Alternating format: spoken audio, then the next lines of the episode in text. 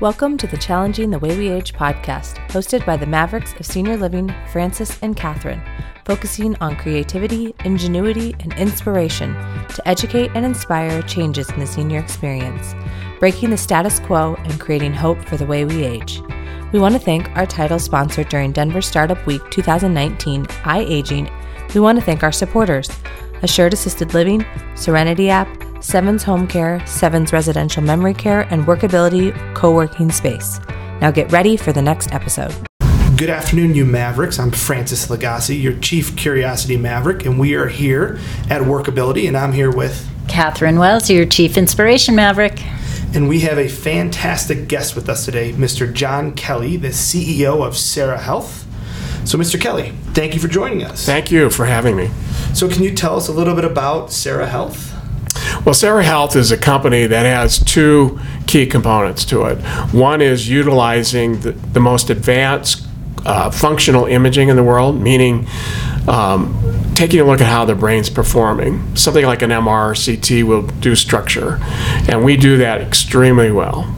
But the second component is once you have that imaging data, it's interesting to be able to compare it to your blood work, your mm. genealogy background, your cognitive testing. So we run at the highest level algorithms that run pattern matching to see if you look like another patient that had toxic poisoning or ADD. Wow. So it's cutting edge in the country right now. It's really mind blowing yeah. when you think about what you're trying to do. And I remember hearing about you last year at, I think it was the Social Impact Marketplace. How did you come across doing this? Well, I have a uh, really long history, starting with Xerox Palo Alto Research Center, all the way through the telecommunication, mainframe, software. Um, cloud computing arena. That's been my area of competency. So, as you might expect, somebody like me might be intrigued from a curiosity perspective to see how it might be able to be applied to things like healthcare. So I joined a board called CereScan to see if I could add technical expertise to these brain diagnostic people. And okay. unfortunately, the CEO passed away. Oh. I had um, recently been in a company that was acquired. So I stepped in as the CEO in a healthcare company, which I had no background. but the data side of it is emerging in healthcare. You know, artificial intelligence, pattern matching, precision medicine, all of those things. And it actually started coming back to my area of expertise. So I've stayed on. That's that, awesome. And that makes sense because I think that's what the insurance companies are looking for, that's right? Correct. They need to have some data to be able to look at whether they want to cover these kinds of things. And that's what makes it accessible to the general population is if it's covered by medical insurance. Can you talk a little more about that? Yes. Uh, you know, in fairness to the insurance uh, world, as it relates to psychiatric symptoms, it's been highly subjective. Um, you know, there's cognitive assessments, there's neurological testing, there's family history that's examined, and it tends to be a crapshoot trying to figure out what's really wrong. Unfortunately, in my opinion, medications were thrown at as the first line of offense. Hmm. Now, it could work, but by and large, what we've seen, you know, in the vast majority of cases, meds aren't always the answer what is the answer needs to be discovered. And you can't really solve a problem if you can't identify and quantify that problem. So we've been on the mission to try to quantify as much subjective data, objectify it, as it relates to psychiatric symptomologies and others. So give them a basis from which then to measure the efficacy of a drug or measure the efficacy of a hyperbaric chamber effort, and we can do that today. Wow. And can you talk more about what CereScan is and what it does? Well, the uh, the real primary mission is to give patients the peace of mind and the confidence that someone knows what's wrong with their brain disorders. That would be unbelievable if you can do that. Yep. So, how do you go about doing that? So, it's really built around what we've seen in cardiology and oncology. So, let's use cardiology. They're going to get EKG, they're going to do a stress test, they're going to do blood analytics, they likely could do a CAT scan or MR. The cardiologist try to collect as much information about the heart and the things that are flowing through the heart as possible. And they want to have a predictor, like for cholesterol, you know, for stroke, uh, other heart disease. So in the medical world, that's been done. If you think about it in the brain world, not the case. You have neurology, great on Parkinson's, Alzheimer's, Lewy bodies. I mean, they're after diseases. Psychiatric, ADD, bipolar, OCD, and depression. Those two, those two professions are never smashed together in terms of sharing data and information. And does one cause one disorder cause a psychiatric symptom, or is a psychiatric symptom leading to other functional disorders? Then throw in radiology and then throw in oncology because you could have glioblastoma or something like that. You've got a hodgepodge of highly skilled people who are subject matter experts in their defined area in the brain, and you don't see a collaboration or data collection inherently in that process. And you definitely don't see it in population health. So you may go in and get a diagnosis that could be done, but it is not the case where you're going to get an expectation of having it uh, be compared to patients just like you. Huh. That wow. That's that's so important though. I mean, because I'm a big believer. Even when someone's aging, if you're missing some mental health issues or things that, that could affect how they're aging and how they want to age, and they might not be able to express it if they have a dementia or Parkinson's that you, that we never treated. That's exactly right. And studies are a way to do that. So we have, because of FDA approval for much of what I described, mm-hmm. it's a gigantic check the box. So in the medical world, it gives us huge credibility to go and say, we've made it through the FDA gauntlet. Yeah. It's a ticket to play. Gotcha. But when we have that, then we can say, with some scientific validation, that if you try a, a treatment for early dementia, and we're able to give you highly specific, a million data points in a brain, and that treatment is employed. And after six months, we can take a look at that same brain and compare a million data points to a million data points to see if there was any change in, awesome. metabol- in metabolic or, or uh, perfusion levels. Did there is there increased blood flow? Is there increased activity? So it starts to tie together the science around is that treatment effective and who is it effective with? That I'm blown away. I, am you are speechless, speechless because we have because I work in that dementia Alzheimer's area, and, and I feel like they just try drugs, yeah. Mm-hmm. and we don't know if it works or not. Yet, I almost get worried sometimes.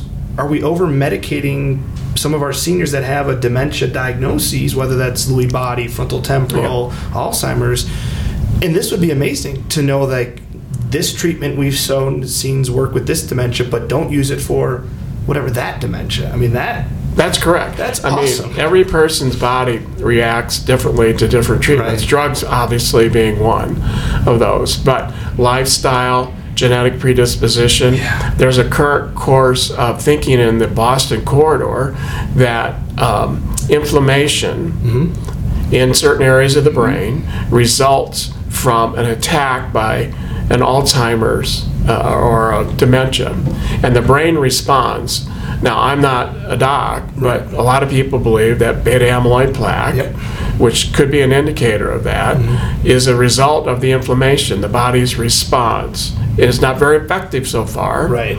And in many cases, all of us have beta amyloid plaque, and we don't have AZ, we don't have Alzheimer's right, disease. Yeah. So, why is that? And now you're we're we're kind of like CSI. We're tearing apart the pieces of the puzzle and looking at them objectively, drawing no irrational conclusions, but saying let the data surface on patients like you.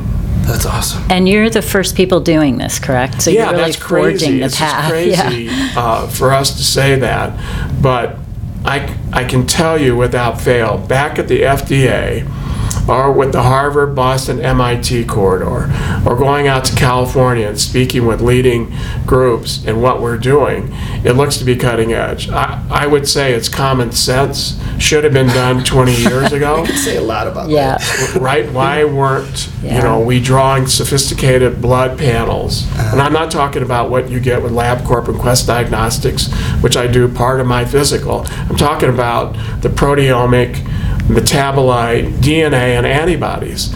Knowing about antibodies, maybe your antibodies may be better than my antibodies, which is fighting off this invasion of infection whether that's herpes, staph, Alzheimer's, is it an infectious process?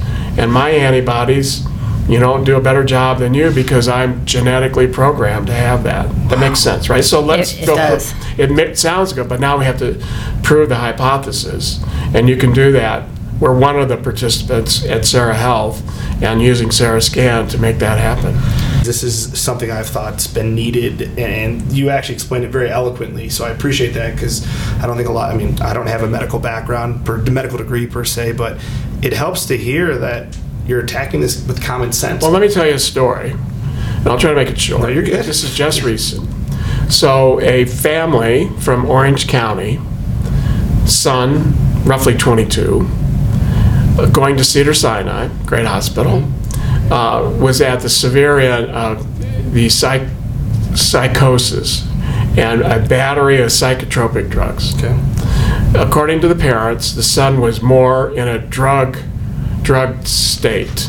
In other words, More they drug him to go to comatose. sleep, Yep. drug him to wake him up. Yep. Uh, aversion to certain drugs, bad reactions. Some of them didn't seem, did not seem to work over time. He was basically house ridden. Affluent parents. So they, after a few years, I talked to the father, so I'm repeating what the father said. They took him to Mayo, uh, Scottsdale. He said it was a forty to forty-five thousand dollar four-day workup. Wow. At the end of it, by and large, Mayo doctors confirm their colleagues at Cedar Sinai. Okay, so they did not give up. They found us on the internet, flew into Denver, came to our Littleton office. The child's uh, um, brain uh, disorder history was cataloged, blood work was done, neuro and cognitive testing uh, was done, which happened to be out of Stanford, and then we did this really sophisticated imaging. So as it turned out, they said, "Well, what, what does, who does my son look like?" And he looked like roughly 20 patients who had had carbon monoxide poisoning. Oh my gosh. Okay. That was just, I got So the father tells me, I'm, I'm out of the office. Okay. The father said they go, he has to use our conference room. He calls and has a carbon, um, you know, person come in and check the furnace. And came in, the guy calls back and says, I'm surprised anybody in your house is alive. Wow. The son's, son was living, or his room was closest to the furnace. Oh, it just gives me chills. They had been taking and replacing the batteries in their um, carbon monoxide detector, thinking they were faulty. This young man was getting slowly but surely poisoned to death by carbon mm. monoxide. Oh my it wasn't a continuous event, it was only when it was engaged. So here's a case where this young guy was not psychiatrically impaired, he was brain poisoned. Now, that's a one case. It's still one. Right, but we've done 72 mercury poisoning event people in Alabama and Tennessee that have been exposed in an industrial process to mercury. We can tell you there's patterns associated with mercury poisoning. Lead poisoning goes to specific regions of the brain, so we would be ripe to help, you know, arguably the uh, uh, the folks in Michigan, right? So, um, you know, Yes. there- Yeah. so, so environmental issues, as we've seen, can cause psychiatric-like conditions. Yeah, that it almost brings up more like, what don't we know? What do we think is a dementia? Mm-hmm. What do we think is, it, you know, Absolutely. could it be an mm-hmm. environmental? Could it be something else that we're missing because it's oh, it's dementia? Just Well, you know, just from your work on this thing, that um, there's a lot of falls. You know, people mm-hmm. with dementia or Alzheimer's fall a lot. Yep. They could have a predisposition and be on a, on a way to a certain dementia. But they could also have uh, brain damage, like traumatic brain injury, that could exacerbate the situation. There's 400 miles of capillaries in your brain. Did you know that? No. That's no. something. All right, that's make a some- note of that. 400. So they're teeny tiny. If they become impaired, whether they're torn from like a whiplash, they're crushed from a concussion, or they're c- uh, corroded, let's say it's beta amyloid plaque, how does blood get to that area of the brain? It doesn't. jeez. and when it doesn't, how would you like to have a cut and not have any blood to get there? It will could get infected. Right. It doesn't heal properly, and the brain is no different. So there's a lot of work here that needs to be done relative to the dynamics of the brain, and it is highly sensitive. And you could you could have these issues that I just described. It all requires now research to pull it out, but we're poised with 4,800 patients to do that, and are aligning ourselves in the.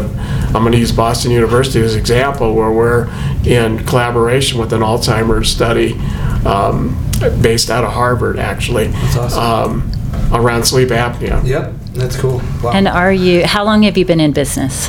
So the company was actually formed in the throes of the uh, meltdown in 2009. okay. Okay. Um, I came in later uh, for that, so effectively, the revenue generation's been about nine years starting, eight or nine years. Still awesome. work, Okay. Though. Yeah, the work that you're doing is very important. And really, I would say it's the epitome of what we are doing here as Yeah. Mavericks, really paving the way and, and looking at things and saying, why hasn't this been done? So you're going to before?" get excited about this. We are a private company. Okay. Um, we have not gotten NIH money. Wow. We've done this with private investors like me. I think I'm second or third largest investor. Okay. It's taken a bunch of money. But our goal is to be like a Salesforce.com where you have a Dr. Nalamosa That would be is- able to go online, call it $100, and be able to say, look, I've got this patient, maybe it's hantavirus, you know, down in the southwest part of the state, or maybe, you know, they were exposed to uh, lead in the water uh, because of a mine tailing accident. And ha- rather than them having to trek up to Anschutz or some other place, that they'd be able to take their information and data, do sophisticated blood work, do cognitive testing, perhaps get imaged, and be able to go do pattern matching through the cloud It's so cool. Without having to go through all that rigmarole. So we are set up to do that today. I, I mean that. That's unbelievable. so basically, you'll get a database of baselines and Yeah. comparables that you can just match. Yep, yep. But here's the point. We should bring this kind of stuff at the lowest common de- denominator for anybody who can afford it. This should not be the purview of the rich. It should not be the purview of the guy who flew in with his kid from Orange County. This information can help save lives. You can make money and do good at the same time. That's what Catherine You are and speaking I our are speaking language. So, with that being said, how can we help? What what helps make this more feasible for the public to get involved or to get to have this more readily Have access. Okay, Access, so the FDA approval was about a year and a half ago. Okay. So now we're able to talk about it publicly. Okay. And things like this are helpful. Mm-hmm. And, and, and I, and some of our team go out and speak. So we're trying to make people aware that they should not give up hope. We are the ultimate, if there's hope on brain disorders, we're it today. And they've come from almost every state, multiple countries. So we're kind of the Steadman Hawkins of brain in the country right now. And others need to catch up. So we're willing to share if we can move the healthcare process along. We want to protect our data and algorithms. Of course. But in case of, hey, um, you know, I'm in, in, you know, New Orleans and my son went through, you know, uh, uh, one of the hurricane events where he started, you know, inhaling uh, fumes from one of the broken gas lines. We would like to be able to say, look, for a hundred bucks, you can get a diagnosis that has a high degree of reliability that for your doctor to go explore those things. It shouldn't be a $45,000 workup it should be able to say, let's narrow this down Mm-hmm. and zero in on it. And you can only do that with good data, good science, and that's what we're about. That's awesome. And there's so many areas So of many. human life that you can affect with that. At so all, many. All ages too, not just the not yet all ages. That's Yeah. just absolutely. Yeah, but can you imagine the impact on Alzheimer's? Just, huge. Just uh, we we were at the walk this weekend, and just the numbers are so staggering. And you look at the the people who are out there for the Alzheimer's, the walk to end Alzheimer's, and it's both sad and hopeful at the same time. It's very sad that there are thousands and thousands and thousands of people out there because they've all been affected by it. They're being ruined financially. Their families are, are under tremendous stress. And yet at the same time, it's great because of the hope. And you're adding to that hope, Right. in my opinion, with what you're talking And I about. totally agree. And I think the part that makes me feel the best is going back to the medication is finally getting a sense as to if we're this med is actually working or are we doing it more for the placebo effect because we think we have to do that. So, let me- so I, Catherine, I totally agree with you, and um, I have two points to make on this.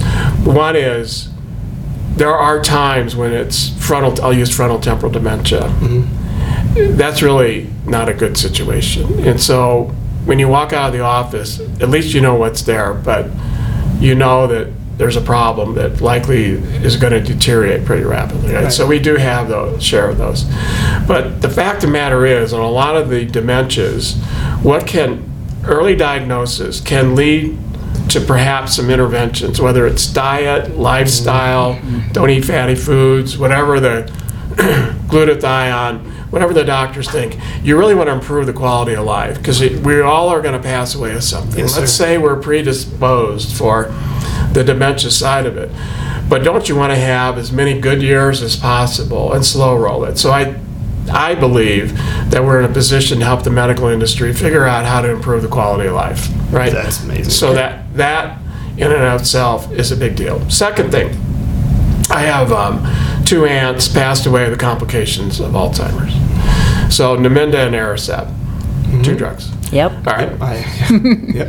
Know them Our- well. Our folks would say, my family would say, I don't know if that worked. I, I have no clue whether it did or not. It didn't seem to improve the situation. But when I ask, you know, Lily or anybody else, well, how did that drug get to that area?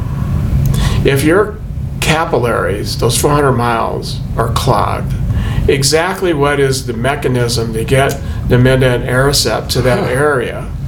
And if you can't get there, how do you Then know it if the can't drug is work. working? Now, catching it early would be their argument, but how do you know that?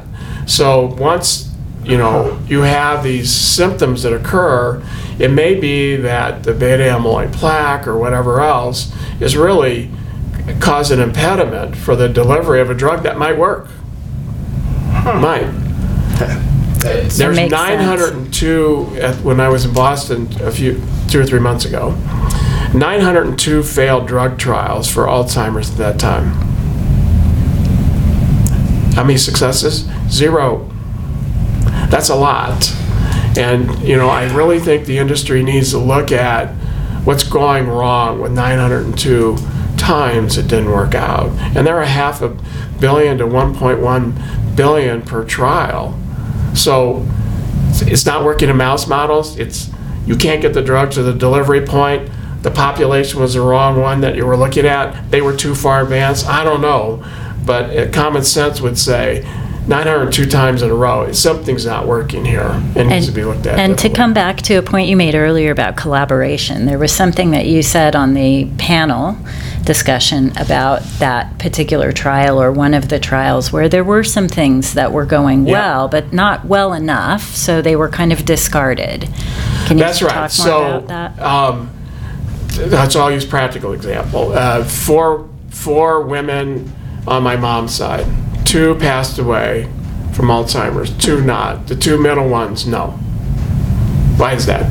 So let's look at let's look at why what are the common factors of their physiological and biological makeup? Why did two not get it when it should be something genetically you would assume be passed on? Right. so what are the characteristics of where there's success? And in the case of drug trials too often there are some drugs where it worked with a small population, but not enough for the FDA approval, not enough for the criteria of the drug company.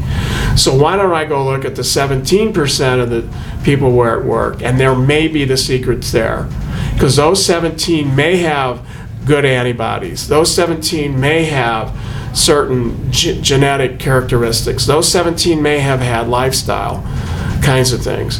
You know, a lot of the research is around, well, they drank wine in Italy and Sicily. Right. Or, um, Or they okay, eat fish, right? The They might. diet. They might. Maybe they painted their toenails green. I don't know. but go find out. What are the Yeah. What are the most common characteristics? And if you look at data around the success factors versus the failure factors, you may get a different answer. And I do not know. And I'm sh- there may be out there. I don't know of any significant research by any drug company, and certainly by not by a lot of the universities who are looking at the cohort group where it was successful. Where's the reward in it? So we're in effect impeding innovation because we're not providing rewards. There's no financial incentive Yeah. To go do that. There's a financial incentive Yeah. to find a drug that has some impact. I Yeah. totally get it. Yeah. But where's the where's the where's the motivation to go do the common factors, common characteristics? Couldn't you almost equate this though, and this is kind of to what we did in the 60s with the space race, where we put our best and brightest together through NASA, through private corporations, through whatever to race for that creativity to build something that we didn't even know if we could do it. Nine years later or 10 years later, they're on the moon. I mean, So I just, approach it they just wrote an article that just got published, exactly that same thing. Yeah. 400,000 people after a mission to, to put a person, persons on the moon. Right. And all of the disparate things, whether it's the suit, there, that food, Mm-hmm. Right. you know, the use of oxygen, the ergonomics of that. Yes, sir. All had to come together. Francis, you're dead on the money. If you go and look at, I think we published it on LinkedIn, but it's I'm been, gonna check it out. I am because Yeah. And we'll share that in our Yeah. notes for, Yeah. I for our listeners. what we're Is it- doing now it's the same thing is let's get our best and bright let's not let's stop trying to build the next cool app let's start helping and having impact on people because it's going to somehow benefit us all we might not know it today Right. but there's going to be benefit to all of us just like with the technology that came out from the space right there's things we're using now that were developed in the 60s and 70s Absolutely. so that's good. I mean, that's refreshing. Can you tell us how people get in contact with CereHealth or CereScan? What, what can they do to find more information about the offerings that you guys have? So a great educational site uh, is www.cerescan, and it's C-E-R-E, and scan, S-C-A-N, dot com. okay. And that's a great site to go to. Thanks for listening. The Mavericks want to hear from you. Visit us on Facebook and Instagram at Mavericks of Senior Living or mavericks of mavericksofseniorliving.com and leave us your comments, questions, and ideas for future podcasts.